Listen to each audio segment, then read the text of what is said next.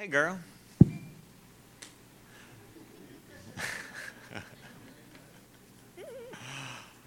We're truly blessed this morning to have, uh, well, he goes by a million different names. Uh, I didn't realize that until I'd spent some time with him at home in Botswana. Um, Pastor Jerry, the, the, most common one over there is PJ. Uh, but he is a, he's got his doctorate, Dr. Jerry Lackey. He's, a, he's, a, he's my friend, he's my mentor, he's my pastor. And um, the work that they've done in Botswana, he and he and Jana, his wife, is, is amazing. What are we up to? Twelve thousand students? Yeah, reaching up to twelve thousand students per day, per week, uh, per week. They've got teams that go around the schools. It's, it's just a, we're a part of it, and the teams that are going in July will be a part of it as well. But it's just, I mean, there's no part of that nation that they haven't touched. I mean, they've got the goods and they deliver. And it's amazing the work that they've done over there. So, with that being said, let's stand up and honor God's man. Amen. Amen. Dr. Jerry Lackey. Amen. Amen. While you're keep standing for a minute, let's just pray. Father, we thank you today. God, we just love you. Thank you for encountering us today in worship. Thank you for your presence in this house today. Lord, we thank you that you just called us from the north, the east, the south, and the west, Lord, that you're an intentional God. And you have an intentional purpose for us even here today. Thank you, Father, for the anointing of God that breaks every yoke, lifts every burden off of your people today, Lord. We love you. We're honored to be in your presence today. We thank you for the man and woman of God that uh, are the father and mother of this house, the staff and leadership. We thank you, Father, for their obedience, for the lives they've touched, Lord. We thank you historically for all that's happened to those here in this church, Lord, in this place. But Lord, we thank you, Lord, that better things are coming. In Jesus' name, Amen. Amen. God bless you. you may be seated. So good to be with you guys today. Uh, I'm kind of masquerading today as a, a, gentleman. I'm dressed nicely for you today, but don't let me fool you. I'm just a, a bush guy, you know, from Botswana. And, uh, you know, I'm more comfortable in my Land Cruiser out on the dirt roads than I am, you know, uh, in America. But uh, I appreciate, uh, I said it in my prayer, but I appreciate your pastors here, your leaders uh, Pastors Paul and Ginger Gray, and of course, uh, I bring gr- greetings from Dr. Janish. We had to split up because we had so much to do in such a short period of time. So she's currently in New York City. Uh, I'm here. I think I got the better end of the deal being here with you guys in Minden. But, you know, we split up. We're going to meet in Michigan pretty soon. Go to see our daughter, Mapula, uh, who's in university this year. So awesome, awesome. Thank you for your partnership. As uh, was said, uh, what we're doing, we're doing together. And here's the cool thing about God. You know, you, you, you read the parable, I'm sure, before about the, the laborers in the vineyard, and some of them start early, some of them come at the end, but they all get the same reward. And you know, in our minds, it's like, that's not fair, that didn't work out. But do you know that even though we've been laboring in Botswana for almost 40 years now, I know you guys are saying, dude, you look like you're 20, you couldn't be 40 years. But honestly, everything that we've ever done, because you're our partners, you will share in those heavenly rewards in it. It'll be the same. It's just God's the way that He works things. And I love that. And so, thank you again for your partnership, every uh, prayer, every dollar that's been invested in our lives there. Appreciate Amy, who came and spent time with us, and, and the girls, and, and you guys. And there's more to come because more of you guys are going to come over. It's going to be great. But I need to preach this morning, so let me just appreciate all of you with that. And um, I, I want to. I want to touch base with something that I believe is, is relevant. Thank God that your pastors have encountered your life with the gospel message. And I know that this is not a religious church, this is a relational church. I'd like to say that our churches in Botswana are uh, relational churches in a revival atmosphere. That's a good place to be at, you know? But I read a story in, uh, uh, it's actually an article in a, a, a, newspaper. It was called the Flagstaff Live, and it's a British publication, a British newspaper. The headline read like this It said, Sohan Singh bans customers from his grocery store in England. I was interested. I thought, who would ban people from coming in to their business? You know, so I read it. Goes on to tell us that he was uh, in the London newspaper that he was forced to take such drastic action because of people's bad manners. First, he banned smoking. Anybody that smoked couldn't come in his grocery store and buy groceries. Second of all, then he banned anybody that had bad language in his store. Thirdly, he began to ban baby strollers because he didn't like the way that they operated in the store, and then pets, then chewing gum. And eventually, he banned the customers themselves. So you guys can't come in anymore. And so, the shoppers now, this is a true story. This is a true story. Shoppers must now look through the window to spot the items that they want, and then they ring a bell, and through the hatch in a small hole, he takes their money and hands them out the goods they want. It's a true story. And the shopkeeper said this. He said in the, in the article, he said, I've lost business. I don't have any idea how much, but I know I've lost some. And he said this. He said, I'm a man of principles, and I stand by my decision. Now, to most of us, that doesn't make much sense. And you know, it seems to me that the storekeeper who would ban customers from his store had obviously lost sight of his purpose uh, uh, operating a store. And, and you know that your, your aim is to sell groceries. And then if you're going to sell groceries, you got to put up with people that come into your store, regardless, you know, if you like what they do or you don't like what they do. And just like that grocer, that guy who ran the store, you know, many churches today have forgotten their Savior's purpose. They've forgotten why we have church today. And the point is that Jesus came to seek and save those that were lost. That was his mission on planet Earth. And sometimes I think we take Jesus and through the years he's been cloaked by religiosity and and and Jesus doesn't look much like what he is and so people miss it. They're searchers, they're looking, but they miss it because the gospel gets clothed in all this religious stuff. I thank God this is not a religious church, this is a relational church. It's a church like ours in Botswana. And so, you know, we don't always like the sinful habits of people who come into our churches, but the Son of Man came to seek and to save the lost. I want us to look today uh, for our text this morning at Luke chapter 19. I'm going to read this. You can follow along if you want.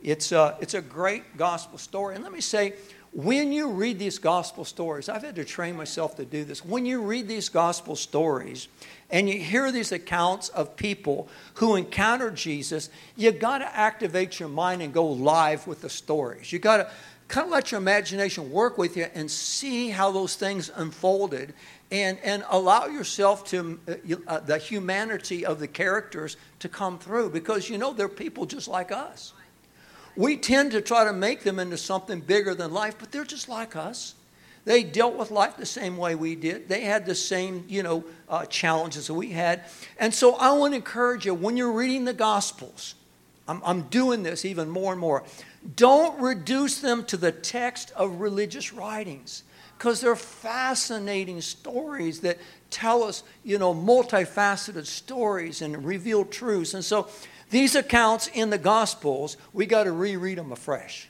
And that's a good thing to do in this New Year's. Just begin to start with Matthew, Mark, Luke, and John. Just read them afresh and take time, look at the stories. Just kind of put yourself there. What it would be like if you were in that picture. How would you see it? And there's a thought that I had it's a pretty powerful thought, and I'm, I'm still working into this thing, but think about this.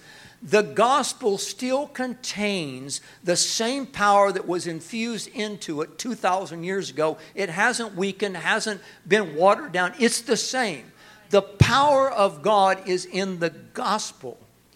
I had the opportunity to be with your pastor Paul a, couple times uh, in East Africa with, uh, with Dr. Egon Falk, and I like, I like crusades. We do crusades, uh, not to the magnitude of, of, of what uh, Egon is doing, Dr. Egon is doing.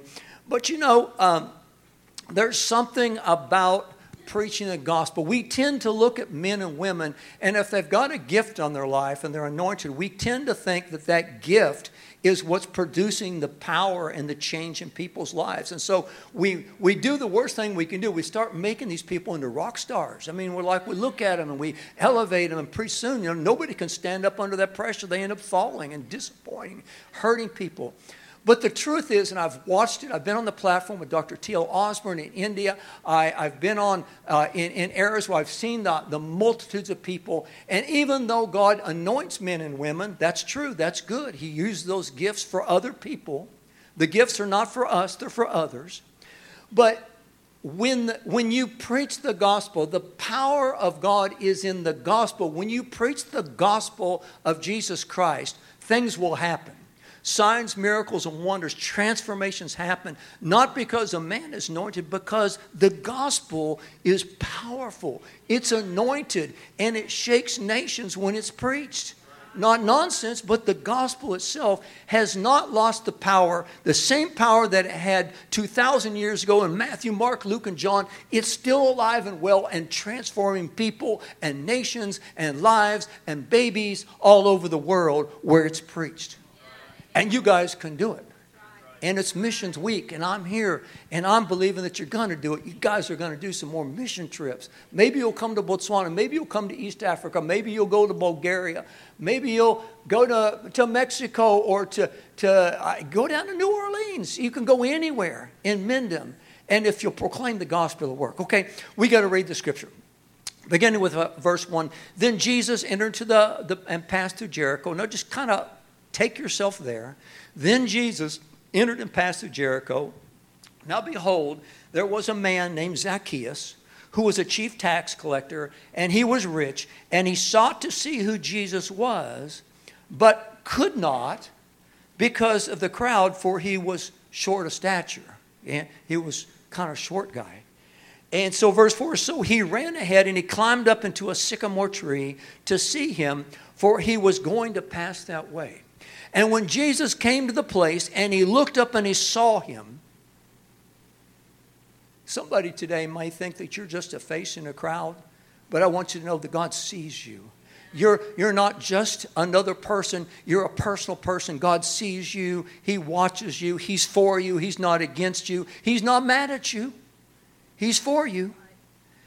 And, and, and, so when Jesus came to the place, he looked up, he saw him, he said to him, Zacchaeus, make haste and come down, for today I must stay at your house. So he made haste and he came down and received him joyfully.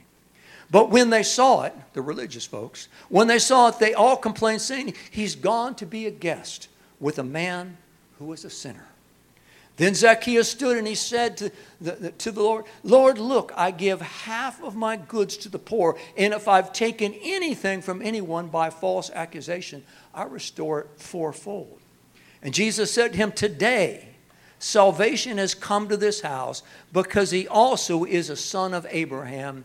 And the 10th uh, verse, For the Son of Man has come to seek and to save that which was lost. You know, when we look at this amazing story about a little man who meets a big God, and we, we see that this seeker of mankind, Jesus, in verse 2, it tells us that this man was, by, it was named Zacchaeus, and he was a wealthy man, rich man, chief tax collector. He became rich from working from, uh, for the Roman government. There's a little bit of the background on it. As a chief tax collector, he could set his own cut. In other words, he could kind of bump it up. If he was collecting 5% for the Romans, he could go ahead and you know, put a service charge on it, and he could charge 10%. And so he was not a man who was liked. He was not a popular guy. He was in a category, in fact, that would be much like uh, a thief, a murderer, a rapist, maybe could be considered the scum of the earth, you know. And he was really just a sawed off extortionist. He took money from people who worked hard and enriched himself, and uh, he, he was not a well liked man. He made his living off the sweat of other people, and he took unfair advantage of people. And if you humanize Zacchaeus, you know, and, and the, the characters in these stories as real people, you know, you can kind of get an idea of what it was like. The average tax-paying citizen would have said, if I could get my hands around that, that little Zacchaeus, you know, I'll beat the hang-hang out of this guy, you know. They, they, they didn't like him. And, and, I'm sure that in his daily walk, he had to constantly be looking across, over back of his shoulder to see if anybody's going to follow him and take him out. So he was rich, okay? Everybody say he's rich. He was rich. You know, he rode the latest donkey of that time. Probably was the, the best model of that time. Maybe he had a customized with a monogram saddle on it, you know, a few bling stones that spelled out Laz on the side of it, you know. Maybe he had designer Gucci sandals on. He possessed many things. Listen to me. He possessed many things. He was rich in worth uh, through the worldly standards, but he was poor in spirit. And you can gain the whole world and lose your soul because if you understand that godliness with contentment is great gain. God doesn't care if we have goods and finances. In fact, we, my idea of prosperity is that we have enough to take care of our families and our grandkids and our kids and have a decent car and decent house, but plenty left over to evangelize the world because the power of wealth is in what we can do to change lives. Are you listening to me? It's noteworthy to see the chronological order of this, this scripture in Luke because he tells the story of Zacchaeus' conversion right after the young ruler who walked away from his salvation because of clinging on to his riches. Remember that guy? And Jesus said, How hard is it for those who are wealthy to enter the kingdom of God? It's easier that for a camel to go through the eye of a needle than a rich man to enter into the kingdom of God. In fact, he said, It's impossible. But I want you to uh, understand that we learn to set our affections on the things above and not on the things on this earth. But before you despair, I want you to know that Jesus went on to say something. He says, What's impossible with men is possible with God. So we can do it. We can do it. Zacchaeus' story tells us that the salvation of a rich man by God's grace and power, and that power is still the same today. Jesus Christ, the same yesterday, today, and forever. He doesn't change. Because he doesn't change, we can change. And so the crowds were large, and Zacchaeus was small. I love this story. And he sought to see who Jesus was, but he could not because of the crowd. You know, the crowd can block your view. The crowd can block your view because religion is a crowd. He has what I call SMS, it's small man syndrome. And I'm sure that he never felt like he measured up to everybody else. And so, you know, like, who is Jesus? Verse 4 says, So he ran ahead and he climbed up into a sycamore tree or a wild fig tree. And in, in Botswana, we call them machaba trees. We have them there. And he climbed up in that tree to see who he was as he was passing by. The Bible tells us this. He says that as Jesus was passing by, uh, in verse 5, it says, And when Jesus came to the place, that tree, before the. I, here's the thing that I, I, I hope I can, uh, can help you see today because this is so God. One day I was reading this and I just saw this. Do you know that it wasn't by chance or accident that that sycamore tree was planted right there in that spot. I believe that God saw from the foundations of the world, He saw Zacchaeus. He saw that one day Zacchaeus would need a tree that he could climb on because God seeks to save the lost. And you got to know something about a, a, sycamore tree. If you don't know this, in Botswana, we have a, a good representation of them. They're large trees, but they have very low slung limbs that make it real easy to climb up in. Can you see the heart of God? Long before Zacchaeus was ever born, God knew, you know, that one day, because He sees things from the end to the beginning, we only see things from the front way up, but God can see things from the end to the beginning. That should give you hope, because maybe you don't know what's happening today, where you're going. Everything looks cloudy and smoky, but I'm telling you what, God has seen your end. He's for you, He's not against you. He says, Come on, it's gonna, you're to be all right, you're to get through this thing. And so, Zacchaeus found that tree waiting for them. And he, he climbed up in that tree. And Jesus could have easily passed under the tree and never looked up. And the crowd that was thronging him and, and, and crowding around him as he was passing through Jericho, verse 19 says, steadfastly moving toward Jerusalem, towards the cross. That's where he was going. But when our Lord came to the place, he took the initiative. He looked up and he said, Zacchaeus, hurry and come down, for today I must stay at your house.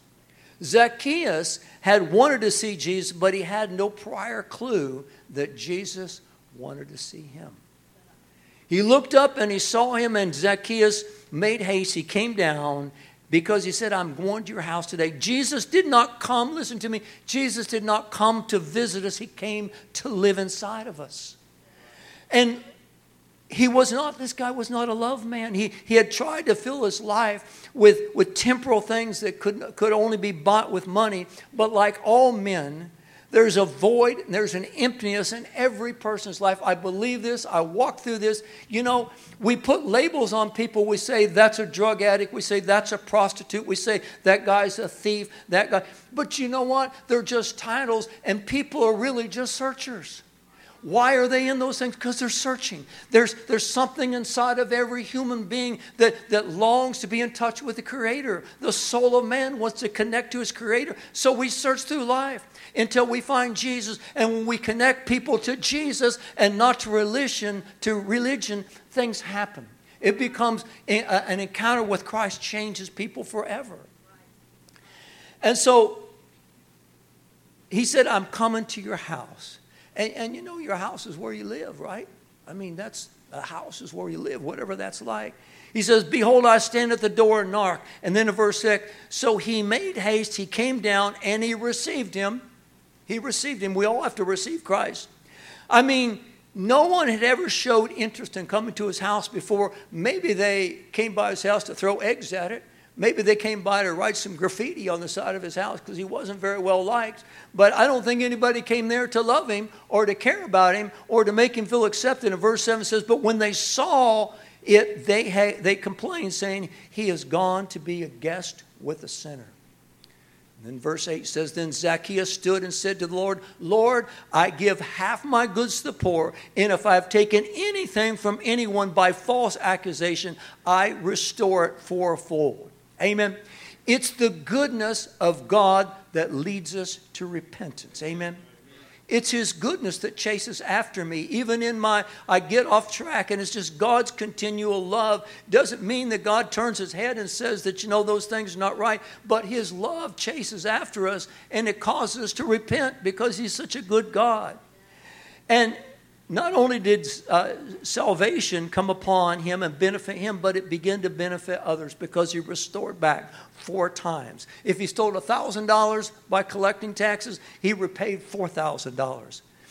Jesus came to restore our lives so that in return we can restore other people's lives. That's what world missions is about. That's why this church does what it does, is so that we can take what we have and we can give it away. I want to say this, every pastor would appreciate this, but when people get critical in the church, it's because they eat and eat and eat and get fed and then they become critical. I don't like the praise team anymore. I don't like the way pastor preaches. I don't like what happens here. But if you go out and you empty yourself of everything that you've been eating, and you empty yourself, you come in, and every bitter thing is sweet. Amen. You enjoy it. God designed us to be that way. The Dead Sea is the Dead Sea because it has no outlet. And so Jesus said to him, Today salvation has come to this house because he's also a son of Abraham. Jesus makes his purpose and he gives him marching orders. And then in verse 10, we read, For the Son of Man has come to seek and save that which was lost. And he seeks us personally and particularly. We don't know how Jesus knew Zacchaeus' name. Maybe someone had told him, maybe he had divine revelation, but of all the people in that crowd, he zeroed in on Zacchaeus, and that little man had an encounter with God. Amen.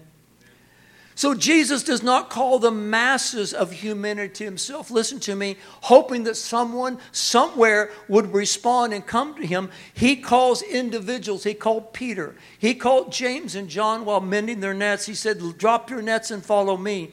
And he said, I will make you. I'll tell you, when you begin to follow Jesus, it doesn't matter. You know, we always say, Yeah, but I got this problem, I got that problem, and all the baggage. You know, Jesus will take you right where you're at. And if you'll follow him, he will make you. He will reshape you. He will reposition you. He'll do everything in His time that needs to happen if you'll just follow Him. So, in conclusion, He saves the lost because He seeks the lost. He came to do that. If you follow Jesus, then His purpose must be your purpose. If you do not follow Jesus, then Zacchaeus' response should be your response. God's greatest gifts in life are not things, but opportunities. And I think this wonderful church gives us opportunities. And I know that 100% of you are probably never going to be able to take a trip outside of Minden, but I want to encourage you as strong as I can to get out and rub shoulders with somebody from another nation. It'll change your life. You'll never, ever regret the investment you make to go on a mission trip. You say, What will I do? Hey, don't worry about it. There's plenty of stuff to do. In fact, I don't need preachers in on. I just need guys that can work. I need guys who can build, can fix things, and all kinds of stuff like that because I don't have those skills there. And so when we make all of ourselves available to Jesus, He makes all of Himself available to us. And that's my, that's my word for you today. Jesus, who knows us personally, you're not just a face in a crowd. You're not just a mass of people. God knows you purposely, and He has something particular for your life. Would you stand up with me real quick? I want to pray over you.